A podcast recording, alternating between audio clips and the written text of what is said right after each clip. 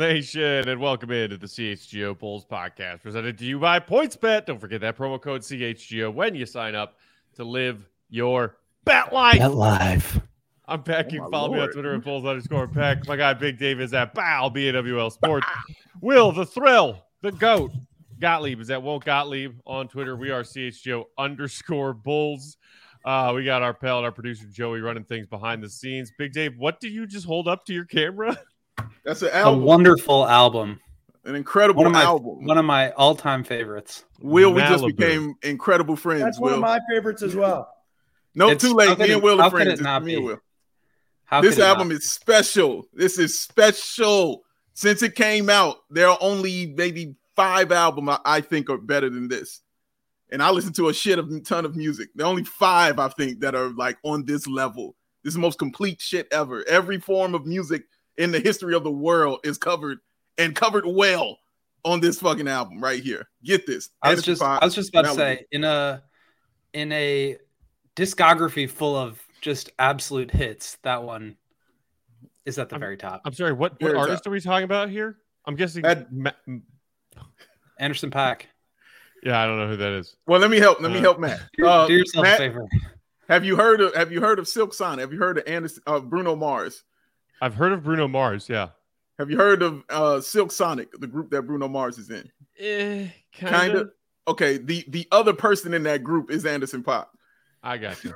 Okay. Mhm. Just to tell you that, yeah, it's a bunch of songs he's been on with a bunch of artists that you know, but I'm not gonna get into that.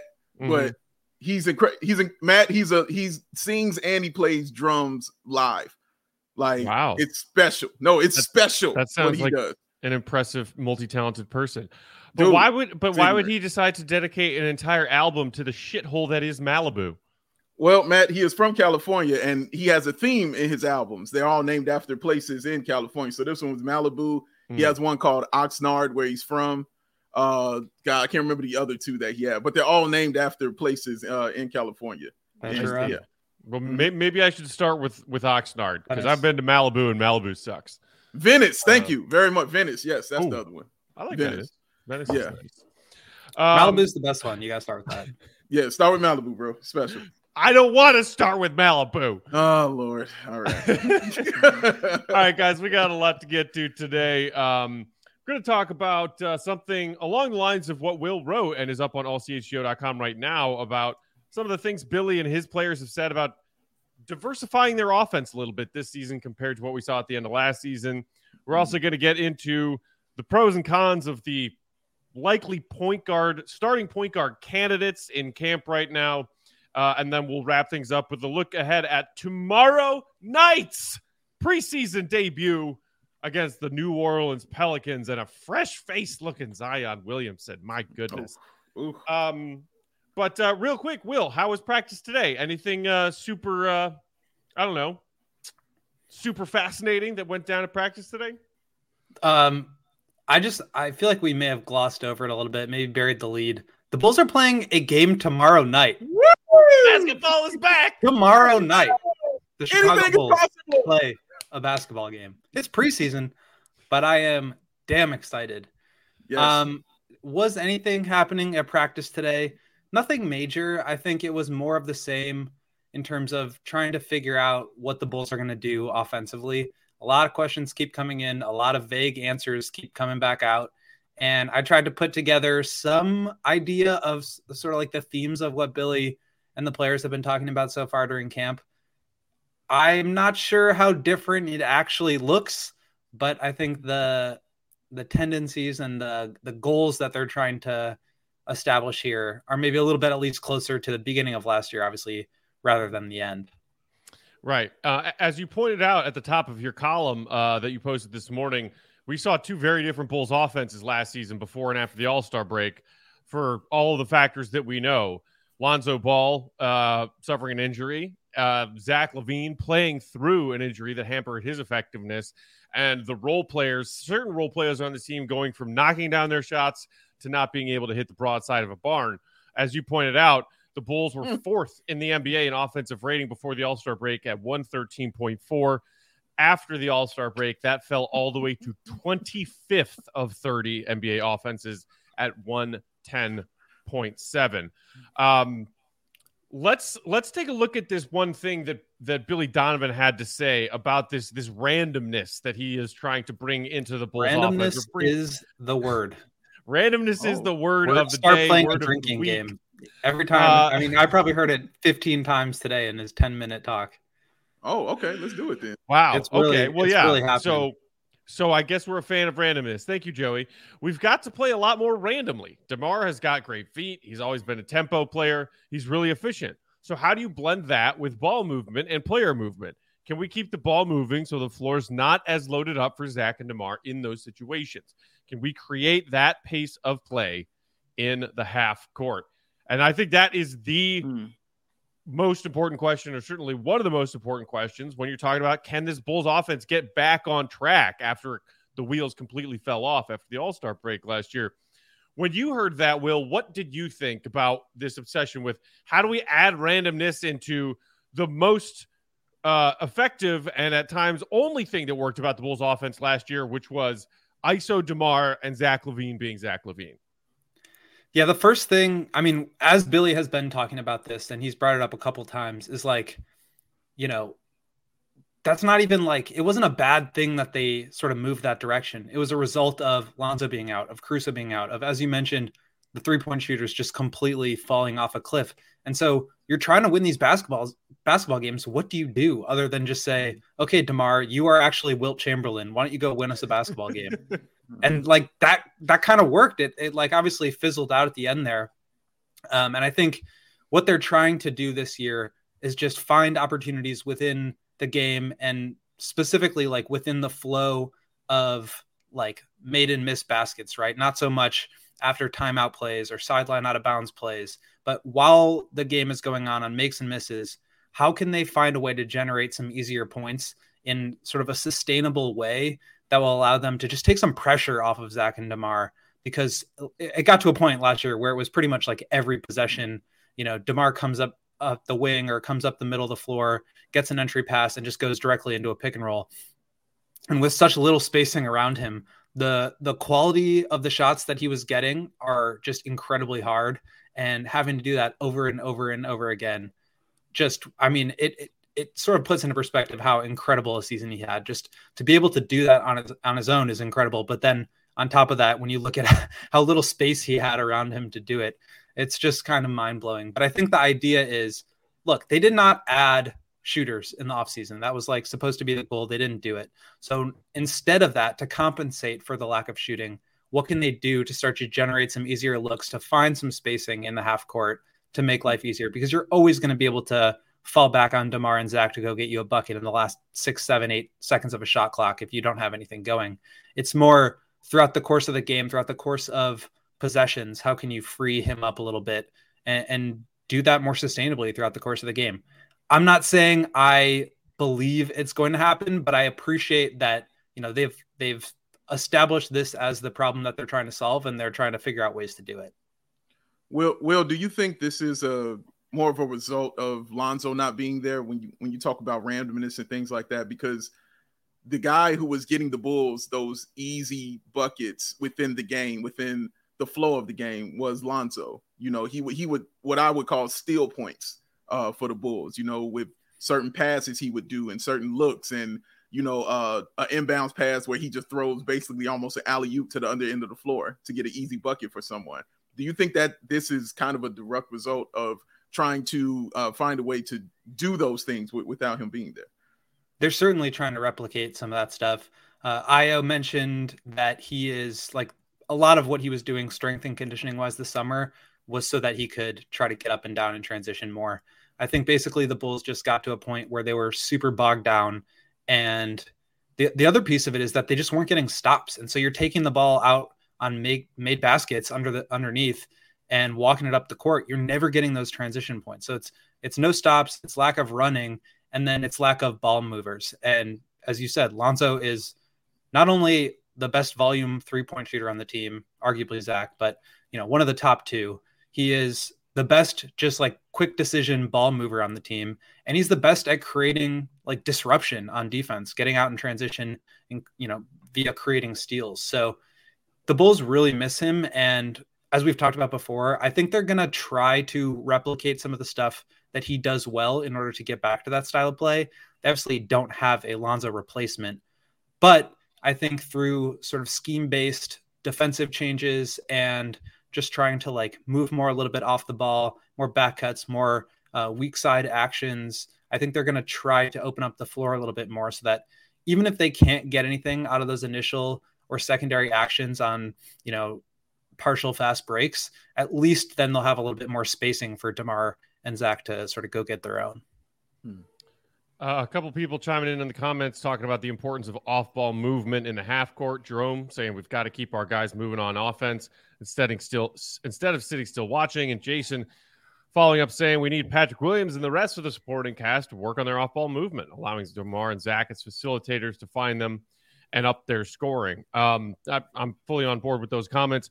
The other th- element of the whole Lonzo being out thing, as as Dave was mentioning, was some of those easy buckets that he gets you I know that Zach LaVine and a few others have talked to training camp after practices in this media availability uh, this past week, Will, about maybe finding the right times to pick up the pace offensively and, and you know pick up the tempo and how to go about that when Lonzo was oftentimes involved in getting the Bulls into those easy transition bucket kind of opportunities. You mentioned in your column that even when Lonzo was out there playing, the Bulls were only a middle of the pack team as far as pace of play at 14th. And then, as you might expect, when Lonzo went out, that plummeted all the way down to 28th. So, knowing you're going to spend the first three months or so of this season without Lonzo Ball, and Zach talked about, you know, picking up the pace, but maybe not rushing things because we know sometimes that whether it be Zach LaVine or someone else, rushing things leads to turnovers, and that's not what you want. How do you pick up the pace of play while limiting those turnovers and not having Lonzo Ball? So, yeah, there's a, there's a lot there. I think the first part of it is uh, the idea of trade offs, and with the style play that the Bulls had last year, where Demar was just kind of doing his thing in the middle of the floor, there aren't a ton of passes. The ball's not moving side to side, and you limit, I think, the opportunity to throw the ball away you know if it's if you're just not moving it as much. Like that's that's why the rockets didn't turn it over very much when they were doing their james harden Morey ball situation was just james harden isolating. Uh, it's a little bit harder to turn the ball over that way. And so the bulls were really good at that. And so to your point matt if they're now going to be trying to move the ball side to side more do you remove something that you were really good at in order to try to you know get a little bit get a little bit more in the way of easy buckets and transition um, the other piece of that is, as I mentioned, the defense. They need to be able to get some stops.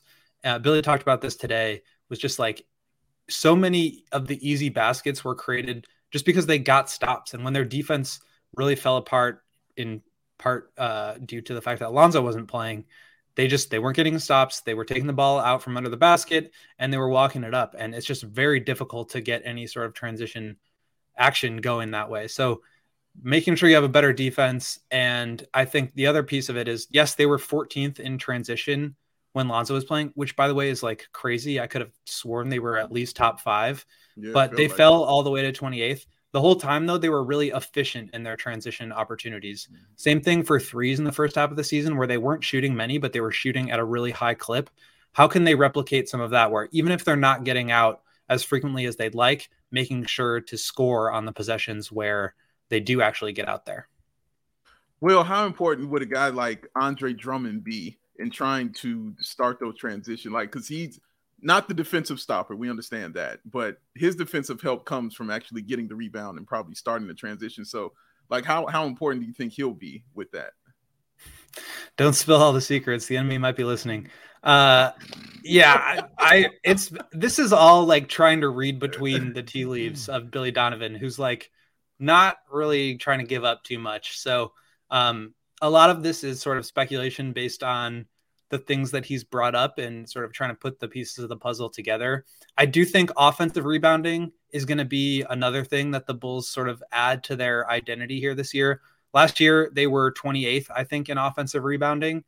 Um, that's a decision that you make, right? Like if you're crashing the offensive glass with three or four people, those people can't get back in transition defense. So the idea was that the Bulls wanted to limit transition points on defense um, sacrificing offensive rebounds. I think they're going to crash the glass a little bit more this year. Still, obviously, try to get back as much as they can. But if you can get a few putbacks a game, those are just easier baskets that you weren't getting before. It takes the pressure off DeMar, it takes the pressure off Zach. So I do think Drummond will have, um, and, and Drummond, by the way, is like one of the best of all time at doing that. So he's going to be super aggressive in the minutes that he's out there. And then defensive rebounding, too. He's not necessarily somebody that I feel super comfortable with in terms of like running the break, but he's he's more capable of that than Vooch for sure. And so he's he's a phenomenal defensive rebounder. He could get out on the break, at least move the ball up the court a little bit more. And it seems like a mindset thing overall. It's just that the attention is going to be focused on getting out in transition and doing that frequently enough that they're just not so predictable that the defense isn't getting set and just knowing what they're going to do every single time down the court. Real, real quick, Will, how, how does Drummond look to you since you've been able to lay your eyes on him? He looks good. I mean, I never really saw what he looked like in person prior to this year, maybe like here and there. But mm-hmm. uh, yeah, I mean, he looks good. I think he's motivated too. Like he he said in his first availability ability that he views himself as a starter in this league. He's coming in obviously to back up Vooch, but I think he'll have an opportunity. The Bulls did not have a backup center last year. I kind of doubt they're going to go with the too big look, but um, you know, Vooch can't play 48 minutes, so he'll be out there. And depending on how some of those lineup combinations work, I think you could see more or less of him. Um, also, depending on how Vooch plays. So I think he'll be, you know, a pretty big part of the rotation, especially if, you know, the Bulls start to become more of an offensive rebounding team. And then I think also just the mobility will allow him to be, you know, he's he's not a great defender, but um, he can he can move his feet a little bit better than Vooch. So maybe that gives them a little bit more flexibility and versatility there. Yeah, I, I, mean, I'd be lying if I said I wasn't at least a little skeptical about this shift in focusing on getting back in transition defensively versus crashing the offensive glass and looking for some easy points there. But Will, I mean, you're you're right to point out that Drummond is one of the best, um, and not just currently, but uh, another just delicious little detail and stat for those of you who don't know what you're missing if you aren't reading Will's columns on a regular basis. Uh, last year, um, Andre Drummond had the 15th best offensive rebounding percentage in NBA history ever. and it was one of seven times that he has had a top 85 finish in all of NBA history's offensive rebounding percentage. Shout out to Will for digging out that stat. And, and even even crazier was that was his second best offensive rebounding percentage of his entire career. So like his first one I think was the 12th best of all time, but he's I think he's 28 29 years old and he's still rebounding at a super high rate. So this is something that the Bulls now have as a weapon, whereas before, I mean, this was like the biggest weakness of their team. So yeah. I do think this is the one thing. Like I, I'm skeptical for sure that they're going to be able to pull any of this off. I get that they want to, but it remains to be seen whether, like, given the fact that they have all the same personnel, that they're just going to be able to flip a switch and be able to do all these things that they couldn't do last year. I do think offensive rebounding is an area where they actually added talent there. They added somebody who is capable of doing that. And now maybe they look to play to his strengths a little bit more. So that could actually be something that frees them up a little bit more.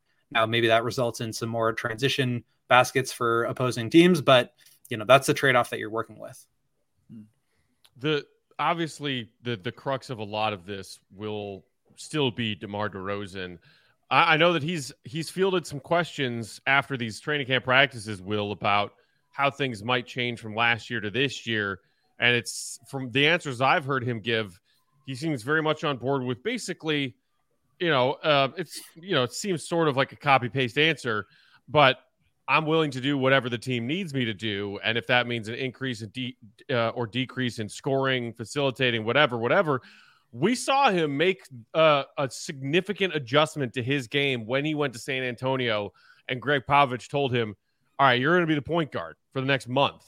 Uh, and, and then uh, even continued beyond that, we saw DeMar average the biggest assist numbers of his career by far. Do you see that as a possible scenario that DeMar's shot selection, shot total? I saw somebody asking, I think it was AK in the comments earlier about like shot breakdowns as far as this, you know, this team's main players. Do you think that DeMar maybe having one or two fewer ISO possessions and scoring fewer points and maybe looking to facilitate a little bit more so that Billy gets some of that randomness back in the offense is is feasible and even likely? Yeah, I definitely think so. I mean, look, you have probably the best mid-range scoring threat in the league, maybe the side of like Kevin Durant, right? So you don't want to like remove that as part of your offense. The other thing is this is not Kevin Durant where he can stand on the wing and hit threes at a 45% clip. So you do have to be a little bit careful just with his limitations. I mean, as good as DeMar is, he is a limited player. He does not uh, space the floor in a way like Zach LaVine, for example. And so you do kind of need to put the ball in his hands. But he was also, I mean, had a 32% usage last year, which was the second highest of his career, much higher than any of the, you know, three or four years prior. So I do think that probably goes down a little bit. But again, the idea here is not to necessarily take the ball out of his hands, it's just to create easier looks. So it may result in fewer shot attempts for him. It could also just result in the same amount of shots, but more easy baskets around him. Um, whether it's backdoor cuts, whether it's you know the ball swings side to side, and then you know Demar breaks down the defense, he swings it side to the, the other side of the court, and now Zach's able to attack a closeout as opposed to just standing there and shooting a three. So I think it's less about you know how many field goal attempts Demar gets up and just like making life easier on him and the team as a whole and that could result in fewer shots. I think it probably will, but I don't think it's going to be, you know, he's taking five or six fewer shots per game. Just the idea is that some of the some of the rest of the offense will come a little bit easier. Maybe instead of him f- shooting fewer shots, it's that the team is shooting more shots on the whole because they're playing faster. You're just um, like getting more possessions. Right. Yeah. So obviously another big part of this and what we see from the Bulls offense out of the gate will uh, depend on who's their starting point guard, quote unquote, even if that person is not bringing the ball up every possession. We're going to talk about the the likely candidates of that coming up next. But first, today's episode brought to you by those delicious, delicious products at Greenridge Farm. Mm. I had me some sausages for dinner while I was watching Sunday Night Football last night. Made me so happy. Just capped off a perfect Sunday. Greenridge Farm is a local a Chicago local meat and cheese company offering you a better all natural option. Makers of all natural deli meat sausages and their famous meat sticks. Perfect for tailgating, happy hour, school lunches, or food at home. These all natural meat sticks are hardwood smoked for eight hours with 16 grams of protein per meat stick. It makes for a perfect post workout snack. If you haven't tried them yet, you don't know what you're missing. You could also get their delicious hot dogs and bratwurst in addition to these meat sticks. They're delicious because they're made from recipes generations in the making. And being mm. all natural, they deliver a fresh and flavorful alternative at snack time. You can always find them in the refrigerated section at Costco, Sam's Club, or your local Chicagoland grocery store. And right now, when you order any three meat products at greenridgefarm.com and include a pack of meat sticks in your cart on that order, those meat sticks, meat sticks will be free, y'all. What? Free meat sticks. Free meat stick. using that promo code CHGO at checkout. Again, that's promo code CHGO at greenridgefarm.com. Greenridge Farm, simply natural meat. Mm, I like that. You know what, Matt? I agree with you.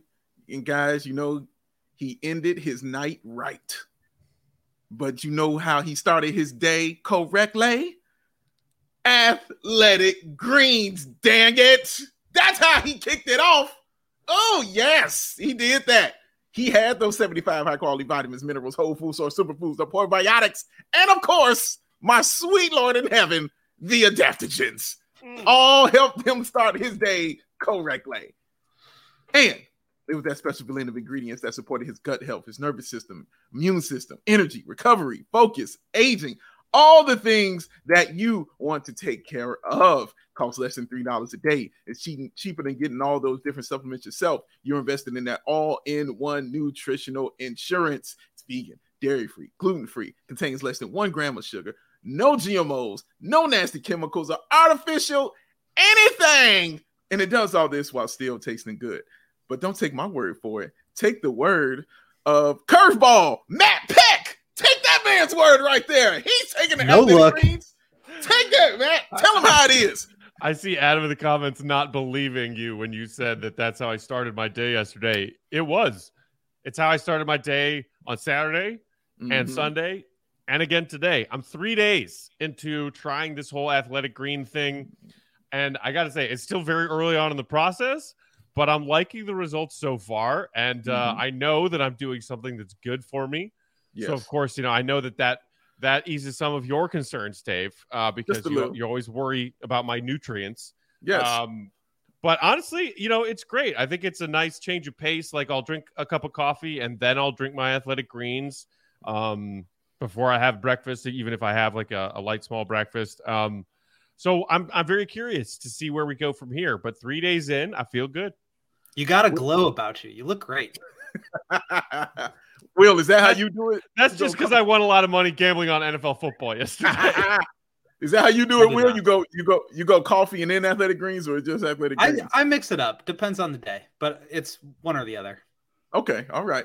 And to make it easy for y'all to do it yourselves, Athletic Greens is going to give you a free one year supply of that immune supporting vitamin D and five of those free travel packs with your first purchase. All you have to do is hit the Travel packs? athleticgreens.com slash CHGO Bulls. I like that, Will. Again, that's athleticgreens.com slash Slash. CHGO Bulls. And take ownership over your health and pick up the ultimate daily nutritional insurance because it's athletic greens, y'all. You scoop it, you dump it, you shake it, you drink it. What you do, Peck? I felt it. I Oh, feel it. oh. So proud of you. Oh, goodness gracious. Jason knew that there was something different about you, Matt. It's that athletic green sheen. Oh, Not shine, but sheen. sheen. That's right. Shout out thanks to Schwo who said in the comments there's 108 people watching and only eight likes. TF are y'all doing? Get those likes up. Hit that 'em up. thumbs up button, y'all. We appreciate it if you do. Um, yes. All right, y'all. Big Dave, I know you wanted to talk about this carousel of the starting point guard position. Mhm. And uh, Will, correct me if I'm wrong, but I believe I saw something today after practice where somebody, I think maybe Dragic, was asked what Billy has been doing so far in these practices as far as who's running as the starting point guard along with the rest of the starters. And Dragic's answer is, I'm sure, something that makes Big Dave happy, which is he's Billy's been mixing it around. He's thrown a lot of different looks out there. He's thrown a lot of different people in that starting five. Mhm. But Big Dave, you want to talk about the three key candidates for this job. Am I correct? This is correct. Uh, thank you, Matthew. Uh, there are three excellent candidates to be starting point guard while Lonzo is out for the Chicago Bulls. Uh, there's a guy, Dragic, of course, there's Ayo, and of course, there is Caruso. No disrespect to Coby White, but those guys are more suited uh, for that position. Uh, so I kind of wanted just to get into them uh, for a second and, and talk about their pros and their cons, what they can bring to the starting lineup, uh, what them being out there could do, how it might hurt a little bit, what some of them have certain skills that the other one doesn't have.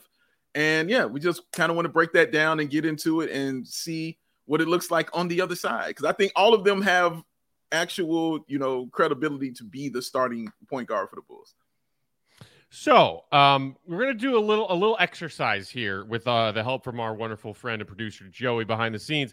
Joey! I mixed. Uh, I went and looked up the per 100 possession stats of these three starting point guard candidates from last season. Uh, and I know, especially with Goran Dragic, it was a smaller sample size. I think he only played in like uh, 20 or 25 games, something like that.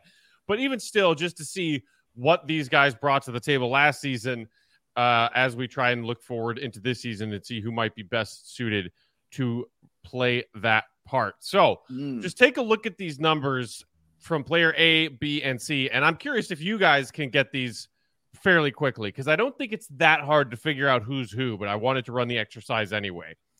So, player A, you see, had the fewest points scored per 100 possessions. Um, decent, but not great shooting splits. Uh, six and a half boards, seven assists, and three steals. Player B, little bit of a higher scoring total per 100, much better shooting splits, um, and and smaller numbers across the board, rebounds, assists, and steals. And then player C, similar scoring to player B, uh, very bad shooting splits, other than the Mm. free throw line. The best assist numbers of the trio, and a very respectable 1.9 steals per 100 possessions. So, gentlemen, do we care to venture a guess who player A is? Player gonna- A is Kobe. I'm gonna Kobe say it's is. Just go ahead, Dave. Caruso is all I'm gonna say. Big Dave is correct. Player A is Alex Caruso. Um, what what made you? Oh yeah, guess we're not even Kobe using Kobe. Yeah, Uh, yeah. I because gonna say, I, Will. for some reason, have been thinking about Kobe, and I, I don't want to spoil it, but I, I'm kind of drinking the Kobe Kool Aid right now. But uh, anyway, proceed. Mm, mm, mm, mm, mm. I mean, It is I- I- delicious. to me, the, the three accurately guess who steals, number the three is, steals though. is the giveaway for knowing that player A was Alex Caruso. Agree. It was the steals and the three point percentage for me. Mhm. Actually, that that's what did it. But you're right. The steals when I when I saw that for sure, I was like, oh yeah, that has to be Caruso for sure. player B. That Uh, one's gonna be, gotta be Ayo, right? Can I gotta redeem be. myself here? Yeah, gotta be yes. Ayo. You Gotta The, the consider yourself 68 percent from the line is uh sticks out like a sore thumb. Yeah, Yeah. I maybe I just kind of blanked that part out of my memory of Ayo's rookie Yes. year. I did not Yes. remember him shooting from the line that poorly. I was like 68. Wow. Yeah, I, I didn't either. That didn't cross my mind until I just looked at it. I thought he was a little bit better than that. So hopefully, along with uh getting in shape, he has definitely be, been putting up uh those free throw shots. So yeah, Yeah. Uh, Joey, I told you. I know you were listening and watching back there, Joey. Emilio in the comments said he could tell that Ayo was player B because of the hair. Even in like the, you know, pixelated silhouette, I thought you could notice. And I told Joey this when he showed me this graphic earlier today. You could notice like, you know, like the Ayo top knot going on. Well, in one of okay. I didn't realize what I didn't. I didn't realize we were just we were narrowing it down to these three players. I thought it could be any three players, so it wasn't going to be so obvious. Ah, Now I it's see. pretty obvious that yes, who is Ayo and which is Caruso. Their hair could not be any different, any more different. Um, and then you see Goran Dragic there, player Mhm. C. Those are his numbers for his small stint with the Brooklyn Nets last season. Mhm. The thing to me that is just really gross, as we've talked, you know, ad nauseum about this team's need for improvement and more volume of three point shooting and not addressing it, is the fact that Dragic shot 25% behind the three point line last year. tough. And, Tough, and not man. on like, he's not a guy who doesn't shoot threes. His volume was, I, I don't know, I, would- I would guess I would call it average for a guy who was just playing spot minutes as a veteran guard off the bench. Mhm. 25%. Yeesh. Yeah, that's tough. man. As, and as it, Fried Rice in the comments says, career 36%. So what the heck happened last year? Was it just that knee bothering him that much? You makes you makes you wonder. Yeah, it, it's for me. It, it didn't give me a. I wasn't concerned too much because that's not the norm for him, like at all. Like to even shoot that bad poorly from There's three. just like there's such a not big his sample of him being a better shooter than that that it Yeah, doesn't exactly. really concern me. Whereas like Ayo's 37% came on super small volume, and so that one actually is, I would say, more concerning than Dragic's 25%, given the body of work. What do you think, Dave? No, I agree. That's that's what I was saying. Like his his didn't concern me because I know the years and years and years he's been in this league. I've never known him to be that poor of a shooter. So it just didn't really concern me. I just chalked it up to eh, just had an off year. You know, even when somebody's on a on a decline, um, you don't you don't drop that hard. Mhm. you know, it's it's never that hard for a shooter, at least. It's it's never that difficult of a drop. So yeah, everything else. And what's wild is all his other numbers were pretty solid. You know, you're like, okay, yeah, those are regular solid numbers for a guy not playing that many games uh, for the team. Those are pretty solid numbers. So when I saw that three point percentage, yeah, it didn't it didn't give me pause at all. I was just like, yeah, it's just an off year for him. So, of these three options, Dave, is there one of them who has a con, if you want to call it that, or or a weakness to their game that, in your opinion, makes them uh, a candidate to sort of be knocked out of the running for the starting job? Do any of them have such a glaring weakness to their game that it makes you lean towards saying that they shouldn't be the one starting? That's the thing. They all have weaknesses, but none of them are like just super glaring where I just remove you uh from the the running like that. Like I feel like like it's American Idol or something. But nothing removes you from from the running for me. Um You are the weakest link. Goodbye. right. Ca- Caruso, um, when you first think I, I immediately think of the shooting. Uh you you get that removed because you know how much how important that is just for the team and how important it uh, it was for Lonzo as well. Uh, him shooting that 42%, we leaned on it uh, hard in that first half of the season. Lonzo Bulls, you know, down by six, Lonzo would just come down, pull up, and take that three, and that was it, and it was all good. So, yeah, that's gonna hurt. Uh, also, uh, as far as uh, Ayo, uh, he's got to learn the offense a little bit more. And like you, like he stated, uh, what Will talked about earlier, being up and down and transition more uh, is going to be a key thing for him as well. And that free throw shooting as well. Like he's got to get at least in the the high 70s at least. You can't be a point guard shooting the low 60s or even in the 60s uh, if you're going to be a point guard uh, in the NBA. At least in my opinion, you can't be that bad uh, of a shooter. But I think he he's such a worker and he's such a guy who loves to improve and get better. I, I don't think it'll be an issue going forward uh, in his career. I think he'll get better at it. Well, and we Dragic, hearing the the monster offseason, so you got to assume that yes, at least part of that yeah. was dedicated to getting himself better at the free throw line. Yeah, yeah, he got some free throws up, man. In, in between, you know, hammer curls and things like that, he got some free throws up for sure. Um, and Dragic, his is just because he's new. You know, his is definitely because um, he's brand new to this. He's learning a, another new offense. Uh, he's a veteran. I don't know what his minutes will look like. I don't know his uh uh, conditioning. I'm sure he's in great conditioning shape and things like that. I just don't know it. So it's just more of an unknown uh, with with Dragic, and of course his age. People are gonna put that against him because they're gonna say, "Oh, you're older. You can't run up and down with anybody anymore." So all those things are gonna come into play for him. But all of those aren't, you know, super ugly faults where I'm just like, you you can't be in the running to be a starting point guard for this team this season. Yeah, I are we, are we supposed to have continuity? Why, why is Dragic even in this conversation? Like, says the guy who rolls gonna... his eyes every time he says the word continuity. Well, like I, they're that's what they're saying they want. I'm I'm trying to hold them to it. Uh, I just don't think. First of all, the defense I think would really suffer. Dragic, I was looking into his defensive numbers last year. He actually was like really solid according to EPM, but I just don't think the minutes sample size was big enough for us to actually know what he is. He's never been like a great he's been part of good defensive units like with the Heat and things like that, but mm-hmm. I'm not mm-hmm. sure it was ever like because he was, you know, so talented on his own. For me, I see him as more of like uh an orchestrator. Like he he likes to have the ball in his hands to run pick and roll. I'm not really mm-hmm. sure where that fits into a group with DeMar, Zach, and Vooch. I think he can make plays for a guy like Vooch or something like that. But it, to me, it makes more sense for him to come off the bench and sort of run those second units, make sure Coby White, make sure Patrick, make sure even Ayo to a certain extent are like getting to the right spots, um, getting them up and down the floor. So I just don't really see that being a great fit, um, unless it's going to be like uh, the Keith Bogans where he plays like the first few minutes of a game and then he just kind of like is out for the rest of the night. Um, Ayo, I think is. Oh, that's not a besmirchment. That's just uh that's just a fact. Um I I really like Ayo obviously like I'm I'm a huge Ayo fan. Um I just and I, I wouldn't be upset with him starting at all, but like I was talking about, you know, creating disruption with the defense and that leading to transition points. He was a really low steals guy. Um, kind of mm. surprisingly, did not force a lot of turnovers. Um, I don't really see him just given the low volume on threes. I don't really see him complementing DeMar and Vooch and Zach out there as well because he's not somebody that's going to just fire away from three. If you put him and Patrick out there for 36 minutes a night, that's like four threes per game, which is just not good enough. So to me, it's like Caruso's the best player. Let's not overthink it. He's going to be in the closing lineups. I don't really care who starts. It's not like that big of a deal to me.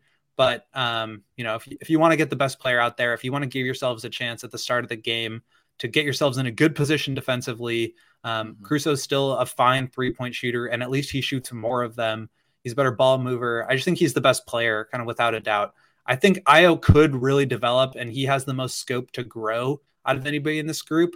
But right now, like the Bulls can't be messing around. They got to win games, and I think Caruso gives them the best chance to do that. And just to say it to uh to Laura Luway says Lonzo didn't have great free throw shooting either. To be fair, yeah, but Lonzo shot seventy five percent from the free throw line. That that's what I said. Like you got, I need you in the high seventies, like at least be there uh, if you're going to be a starting point guard for the team. Like you can't be in the sixties, man, or anywhere near that. And Lonzo was a poor free throw shooter coming in, but he was a poor three point shooter coming into the league. But he he worked on and got both of those things up, man. So yeah, he he's close to 70. I, I, think he'll get better at it the more opportunities he gets. Yeah. Um, Damon in the comments here saying, All I know is the point guard better be able to play defense because P. Will is the only player that can play reliable defense. And that's assuming, you know, talking about starting five with the defensive, shall we say, um, shortcomings of Zach LaVine and DeMar DeRozan, this team's two all stars. and also Vooch in his own right. Um, Zach is solid defensively. Damn it, I'm tired of that. Zach is solid not defensively. solid, solid-ish. He Um, is solid defensively. I'm rolling I'm with. I, I'm with Will. If you're actually just asking yourself who is the best overall player of that three right now, it's Alex Caruso, and I don't think it's particularly close. So start him or not if you want to give Ayo the opportunity to develop with the responsibility with a leadership position like that. And either way, as Will said, you're closing with Caruso, and you know that you're closing with Caruso. Um, and we give I do- a. go oh, ahead. sorry, I was just gonna change subjects. Go finish up your thought. Well, I, and I was just to say the other interesting thing that I heard, um, and I was this from today's practice, Will, when Dragic was asked, you know, who at camp has stood out to you, surprised you, um, positively. His answer was Ayo. Boom. Um, Yeah. Talking about the way that Ayo listens, the way that after listening, Ayo asks questions and then asks more questions. We heard a lot of similar stuff from DeMar DeRozan commenting on his rookie teammate last season. Uh, I, uh, Dragic saying he has such a great talent um, and he's a positive kid. He really surprised me. So, not not to say that that's you know Goran Dragic giving his vote for hey Ayo should start, but it's it seems like Ayo's turning a lot of heads um, during his offseason workouts and now into training camp. Will Mhm. Um, I just wanted to give uh, our guy K Schwo a shout out for the super chat. yes, Whoa! absolutely. We we will do that very very soon, but not until we hear from Big Dave and Pins and Aces. You know what? I did the athletic greens and I was talking to Matt and I forgot about the GOAT. You know, the GOAT is used to being the guy that we speak to about all things athletic greens. But I know Yeah, one I feel, thing. I feel pretty left out, Dave. I understand, man. No, I know you do, Will, because points bet, you know, you can't live your bet life anymore like that. We don't have those in there. I mean, I understand, man. You know, it's all right, Will, but hard. It's hard out here. it's never hard enough, Will. Pins and aces, sir, because you, whether you like it or not, are the best golfer on this show.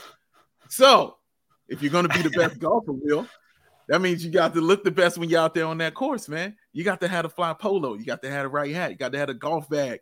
You got to have your awesome beer sleeve because that's the only thing that's going to bring Matt out there. And the only place you get that is from Pins and Aces, the official golf apparel partner of CHGO. And you're going to get tons of compliments, not only on his game, but on the way that he looks. Because, like I said, y'all, that beer sleeve helps you store seven beers right inside that golf bag to keep those drinks cold the entire round. Wait, Will, are you a hat guy? Will, I don't think I've ever seen you with a hat. Are you a hat guy? Uh, occasionally, not really. Okay. Okay, okay. uh, the perfect mane. I Maybe if. I You found a good one, then I would wear it. Maybe Pins and Aces has one for me. I'm sure you you look more like a visor guy. I think they got a visor for you. Never been a visor guy, but I'm not opposed. I can see it. I see. I, I see it in you, Mhm. man. Trust for somebody who wear hats all the time. He he can rock the vibes on the course, man. I promise you. After see, after Matt after Matt Nagy, no one in Chicago is ever allowed to wear a ever again. so y'all check out pinsandaces.com and use the code CHGO to receive 15% off your order and get yourself some free shipping. That's pinsandaces.com. Because when you look good, you play good. When you play good, it's all good. Mm, Real. How do you do Um, it, Dave? How do you I- do it?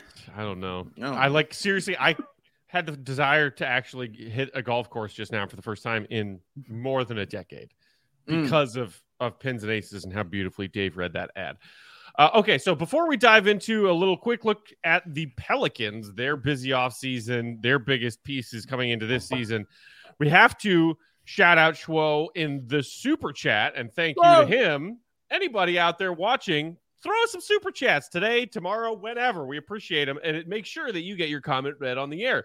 Schwo said, "Did you see that report that listed Benny as the third highest paid mascot at four hundred thousand dollars?" Rocky, the Nuggets uh, mascot, came in at number one at six hundred and twenty-five thousand. Harry in Atlanta, Harry the Hawk, I'm guessing is his name. Number two at six hundred thousand dollars. Thoughts? Question mark. Career change? Question mark. I uh, Harry the Hawk for what? Like, what do he do? I know what Rocky do. I, I know Rocky. Everybody knows Rocky. You know, If any, if any. Hawk mascot deserves that, it's Tommy Hawk, Chicago Blackhawks mascot. That's Um, a fact. is- I did see the I did see a tweet about the Denver Nuggets mascot making six hundred twenty five thousand dollars, and I did a double take. I did not think that mascots make this much money. Hey, baby, it's a thing. And man. there, Well, I also say- saw something about how there was a minimum that was like one tenth of what the Nuggets are paying their mascots. So some mascots around the NBA make as little as like sixty grand. I just thought Benny was supposed to be like that dude when it came to mascots. I was Agreed. a little disappointed for for our Benny that he's not the highest paid. Maybe he needs maybe he needs a new job. Yo, I feel a Matt Peck joke coming so bad. I feel I see it in his face. Yeah, I'm- know it's I'm- coming. No, I know it's coming, Matt. No, I'm biting my tongue so hard right now. oh goodness gracious! oh my god, I, I hate that I know him this well. I, don't- knew it. I I don't it. even have to. I don't even have to make the joke. Schwo- Schwo's back in our comments saying where cash considerations goes instead of back into the team. Thank you, Schwo. I didn't say it. I'm just reading the Oh, comment, man. y'all. Oh man, first, but shout out, but shout out to Rocky for getting that money. Like I, I love who don't like Rocky. Honestly, seriously, I've liked him since I was a child. I don't like him as much as I like Benny. I understand that. I'm just saying, shout out to him for getting his paper. He's getting his money. Yeah. You know what I'm saying? Like, shout out to him for that. But yeah, nobody's better than Benny. Like, come on, the mascot Hall of Fame. That's that's Benny the Bull. He in there like that. I don't even know if Rocky's in there yet. He is Benny is, the- I think, generally beloved. Sorry to interrupt, Will, but I do feel like I have to, if no one else is, take a stand for our good friend John Sabine right now. Okay. because it is still of his belief, I think, that Benny is actually a domestic terrorist. And he yes, he must be does feel this way. He does feel this way. This is true. The man has no repercussions for throwing and spilling popcorn on innocent people men, women, children, people just I trying think- to have a good time at the Bulls game. I think Robin Lopez takes it upon himself to uh, hand out uh, retributions for that. okay, I'm behalf. I'm looking it up. I'm because I'm looking at the mascot Hall of Fame, which is in uh, Whiting, Indiana. So I'm looking at all the people who are That's in a real thing. I It's a you were real joking. thing. Oh, I'm not joking. I've seen it, Will. I've seen the Hall of Fame. It's a nice building, actually. You should. It's nice. It's nice. Um, but Rocky is in there. Uh, Benny definitely is in there. The Gorilla is in there, who was also Sons. the Phoenix Suns Gorilla. The All was City guys have a pretty elite set of mascots. Pretty elite, yes. Tommy Hawk is in there, Matt. Tommy Hawk is definitely uh in the building. Man, this is a this is a short list. A couple of college ones. Southpaw is in there. Uh Slugger, who is the Kansas City Royals uh mascot. The Phillie Phanatic, of course, has to be in there. Of course, he has to be. The ja- the Utah Jazz Bear is also in. I forget about that bear sometimes, but and the San Antonio Spurs mascot, the Coyote, is Mm. up in there as well, man. And here's a random one for you. Boomer from the Indiana Pacers. Why? I didn't even tell you what that looks. I You think know it's what because it's in Indiana. I miss is the old Warriors, like early 2000s Warriors mascot. I don't even know if I could like describe what it is, but he had like the Yeah. thunderbolt coming out of his head. It was just like a jacked dude. I The Warrior. I Oh yes. I, oh god. Yeah, I know he, he had like glasses and stuff like that. Yeah, yeah, yeah. Yeah, I know just who you're talking about, man. Yeah, I liked him, Um, man. He he belongs in there. I don't I remember that Pacers mascot. To- Me neither. To my understanding, watching the Winning Time documentary 30 for 30 film, I just assumed that the Pacers mascot was a racist white person. well, Um, it's the mascot. I think it is. Yeah. So you know, you're right on.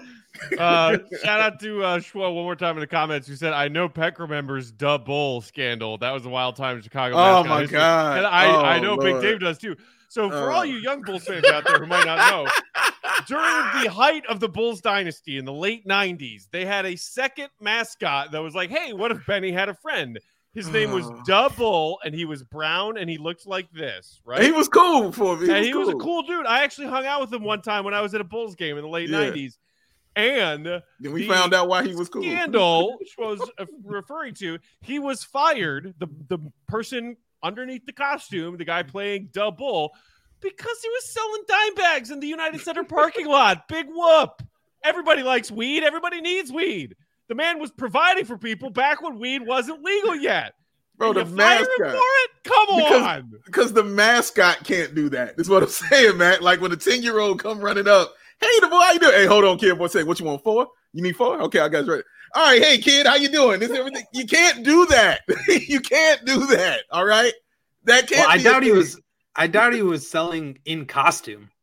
I don't know, but for for the purposes of this show and my entertainment, he was definitely in that costume selling.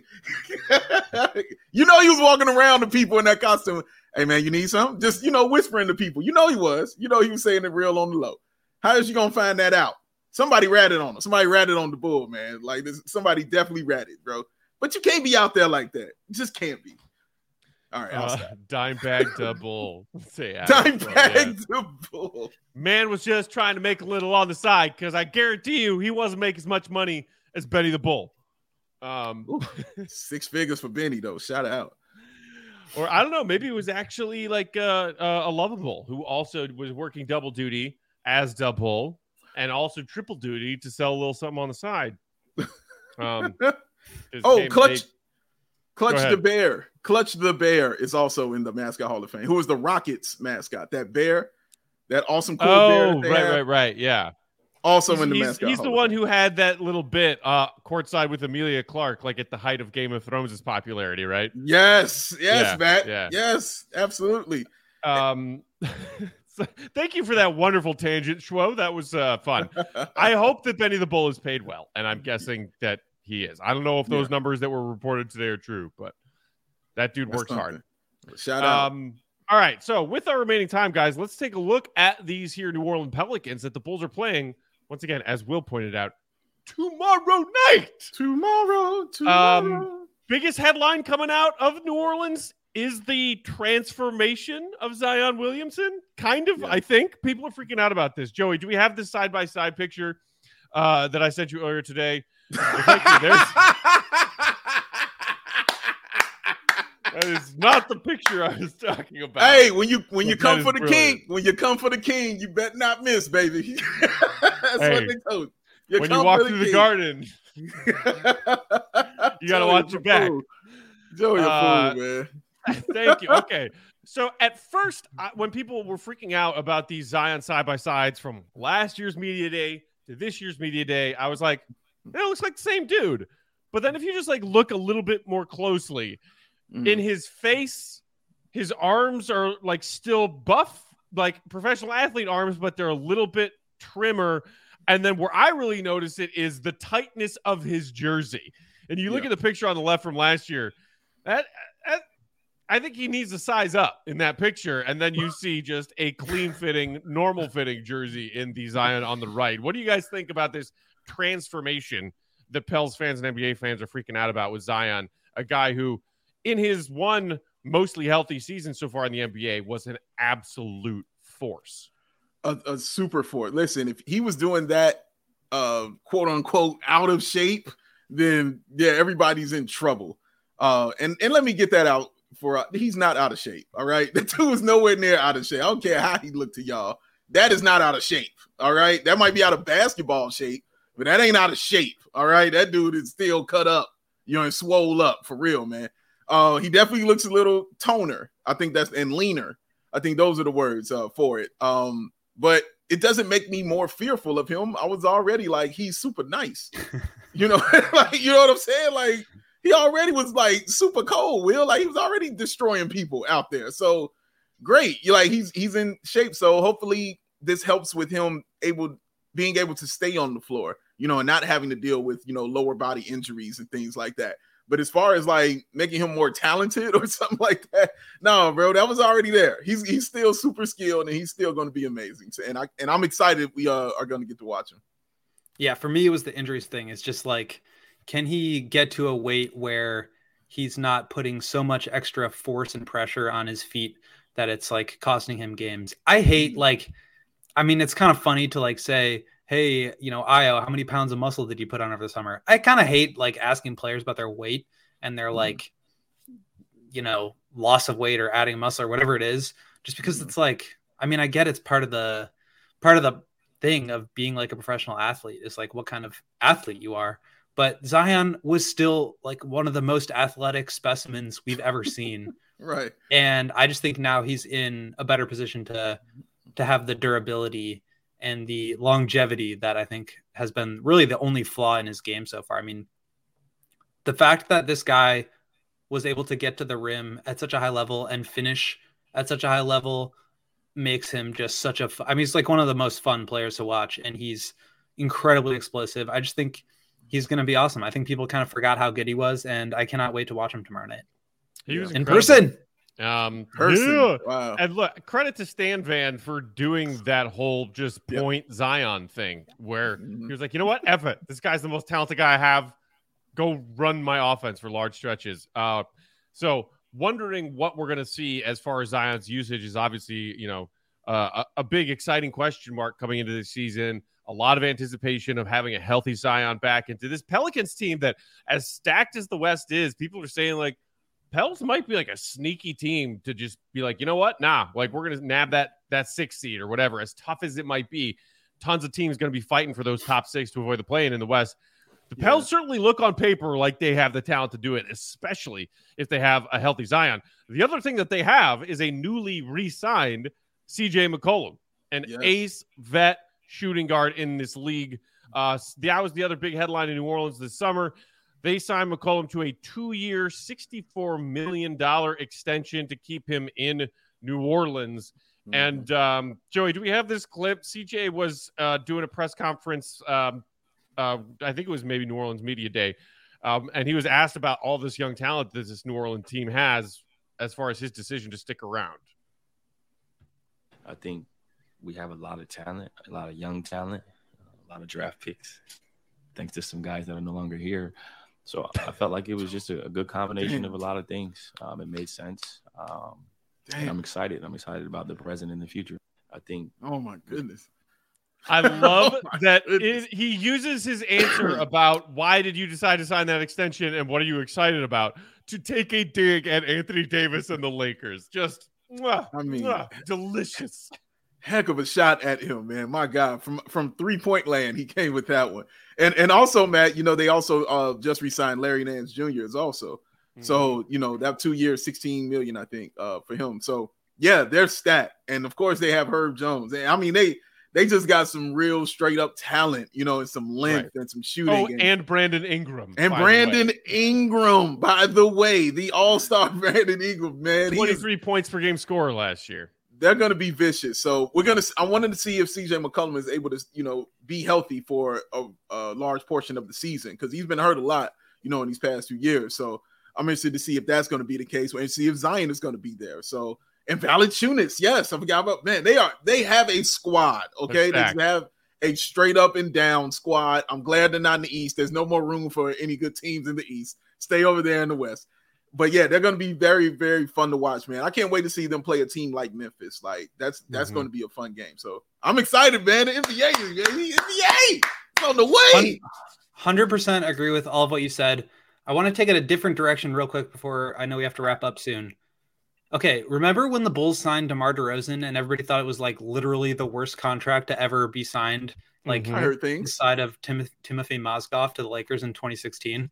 Okay, CJ McCollum got traded to the Pelicans for Josh Hart and some other stuff and a protected first round pick, right? And then he signs an extension for two years, 64 million. So CJ McCollum, he's younger right now, but he is being paid basically 33, 35, 33, 30 through his age 34 seasons, which is like five to seven million dollars per year more than DeMar. Mm. Like, why did Mm. why is this not being talked about the same way that DeMar people were so critical of DeMar and everybody is like lauding this signing. I know he's younger right now, but he is signed through the same age that DeMar was signed through. Mhm. It's a little unfair, I think. Like DeMar's clearly better. Why are we talking about this as though CJ was like a coup and DeMar was like the worst signing of all time? I, I mean, what did Dave Riddle me say a that. minute ago about the mascots? you come at the king, you best not miss. That's CJ not McCollum is the president of the Players Association, is he not? He maybe is. that's maybe that's a way that he can avoid the uh, Josh Hart, Wow. first round pick, and more money. talk. to to get CJ McCollum versus protected first round pick and DeMar DeRozan. I, I would. It sucks that the Bulls had to give up pick, but like, give me DeMar, man. Every day of your life. Um, I mean, yeah, that's that. You make a very, a very valid point there, Will. Uh, but yes. 'cause he's whether or not CJ is going to be overpaid for the next few years in New Orleans this season, I think he still has plenty left in his bag yeah, and is a Oh, very he's great. I think he's a- complementary piece. Like Exactly. Yeah, He's gonna be He awesome. if you Yeah. told me to give you my top three or top five league pass teams this year, you know, those teams that you just call them league pass teams because they're the teams you want to watch outside of your own team. Right. I'm pretty sure I would put this Pelican squad on that list. They are Yeah. He fascinating. He might be number one. They're gonna be Yeah. so much fun. Yeah, they're gonna be fun to watch, man. Like it's it's gonna honestly, it's I haven't seen a season like this in a minute, man. Like every team is really, really, really like really Yeah. good and has legitimate shot at in each one of their conferences, man. So every game is gonna be like of some importance, you know, for these teams. Even the lower seeded teams like the Orlando's or even the Sacramento Kings are gonna be playing for something. So they Mhm. want to get better. So it's it's it's gonna be fun, man, because everything is gonna matter. You can't really take no night off in this, man. And and and and that's not just talk. You know, you can't take a night off in this league. You know, no, it's not just talk. No, you for real can't take no night off this season, man. Like you got to come to play, and I can't wait to watch this, man. This is exciting. Yeah. You know who doesn't take a night off is that frisky little bastard, Jose Alvarado. I'm sure he's going to be trying to pick people's pockets every single night this season. Grand Man. Theft- Uh, great, yeah, Grand Theft Alvarado. Like Uh-huh. even some of the other fringe pieces, like I really like the the rook they drafted, Dyson Daniels. Like I think that guy's really legit. Ooh, I Um, forgot. and we I know one of you mentioned Herb mentioned Herb Jones? Jones. Yeah. Yeah. I said I said Herb Jaxson Jones. Hayes. Yeah, Okay, said- good, uh, good. yeah. Uh, Kira Lewis Jr. Like, dude, Mhm. this squad is whew. They're Um, long. They're mean. and we they will get our first look at them tomorrow night. Speaking Tomorrow. of which, um, one more graphic, Joey. Do we have that uh, uh, Bulls little uh, announcement that uh, that Will tweeted out today as far as who the probable starters are going to be tomorrow night? There it is. Mhm. Oh, Will did it. oh, who is that down at the bottom? Who that is? It's Ayo. It's Ayo Dosunmu. As you see, it says at the top they are the probable starters. So, Will, I know you just kind of threw this on Twitter like a grenade. Um, That's exactly what I did. so you don't you don't necessarily think this means Ayo's starting tomorrow night. Uh, I have no idea. I don't even think Billy does this. I think it's like a PR thing. So I'm sure. I mean, he could start, but I don't think this has any bearing on it. But I just thought it'd be fun to, because of how much people care about who's the starter, and as we've talked about before, I do not care about that at all. I just Mhm. thought it'd be kind of funny. But yeah, I mean, it certainly could be Ayo. He started 40 games last year compared to Caruso's 18. Coby started 17, so I think it would be the logical person to to throw in there. We will see. We in like see. a little over 24 hours. We will Woo-hoo! see. For now, we are out of time. Thanks everybody for watching, for hanging it, hanging out with us in the YouTube comments. Hit that thumbs up button if you're watching on YouTube and enjoy today's episode. Really helps us out a lot. Uh, in the meantime, follow us on Twitter, Bulls underscore Peck, Bow, BWL Sports, Won't Gottlieb, and CHGO underscore Bulls. Thanks as always to our pal and our producer Joey, Joey running things behind the scenes. Joey. We will be back tomorrow, same time. Same time. Wait, no, not same Not time. same time. We'll be Pre-game. back We have a tomorrow pre-game show. for the CHGO Bulls pre-game show at Oh. 8 p.m. Central Standard Time. Be there. Woo! there. Check us And out. It's following the game, we will be back for post-game, of course. Until then, for Joey, for Big Dave, for Will, I'm Peck. Appreciate you. Love you, Bulls Nation. See you tomorrow for Ball Night. See Red be good.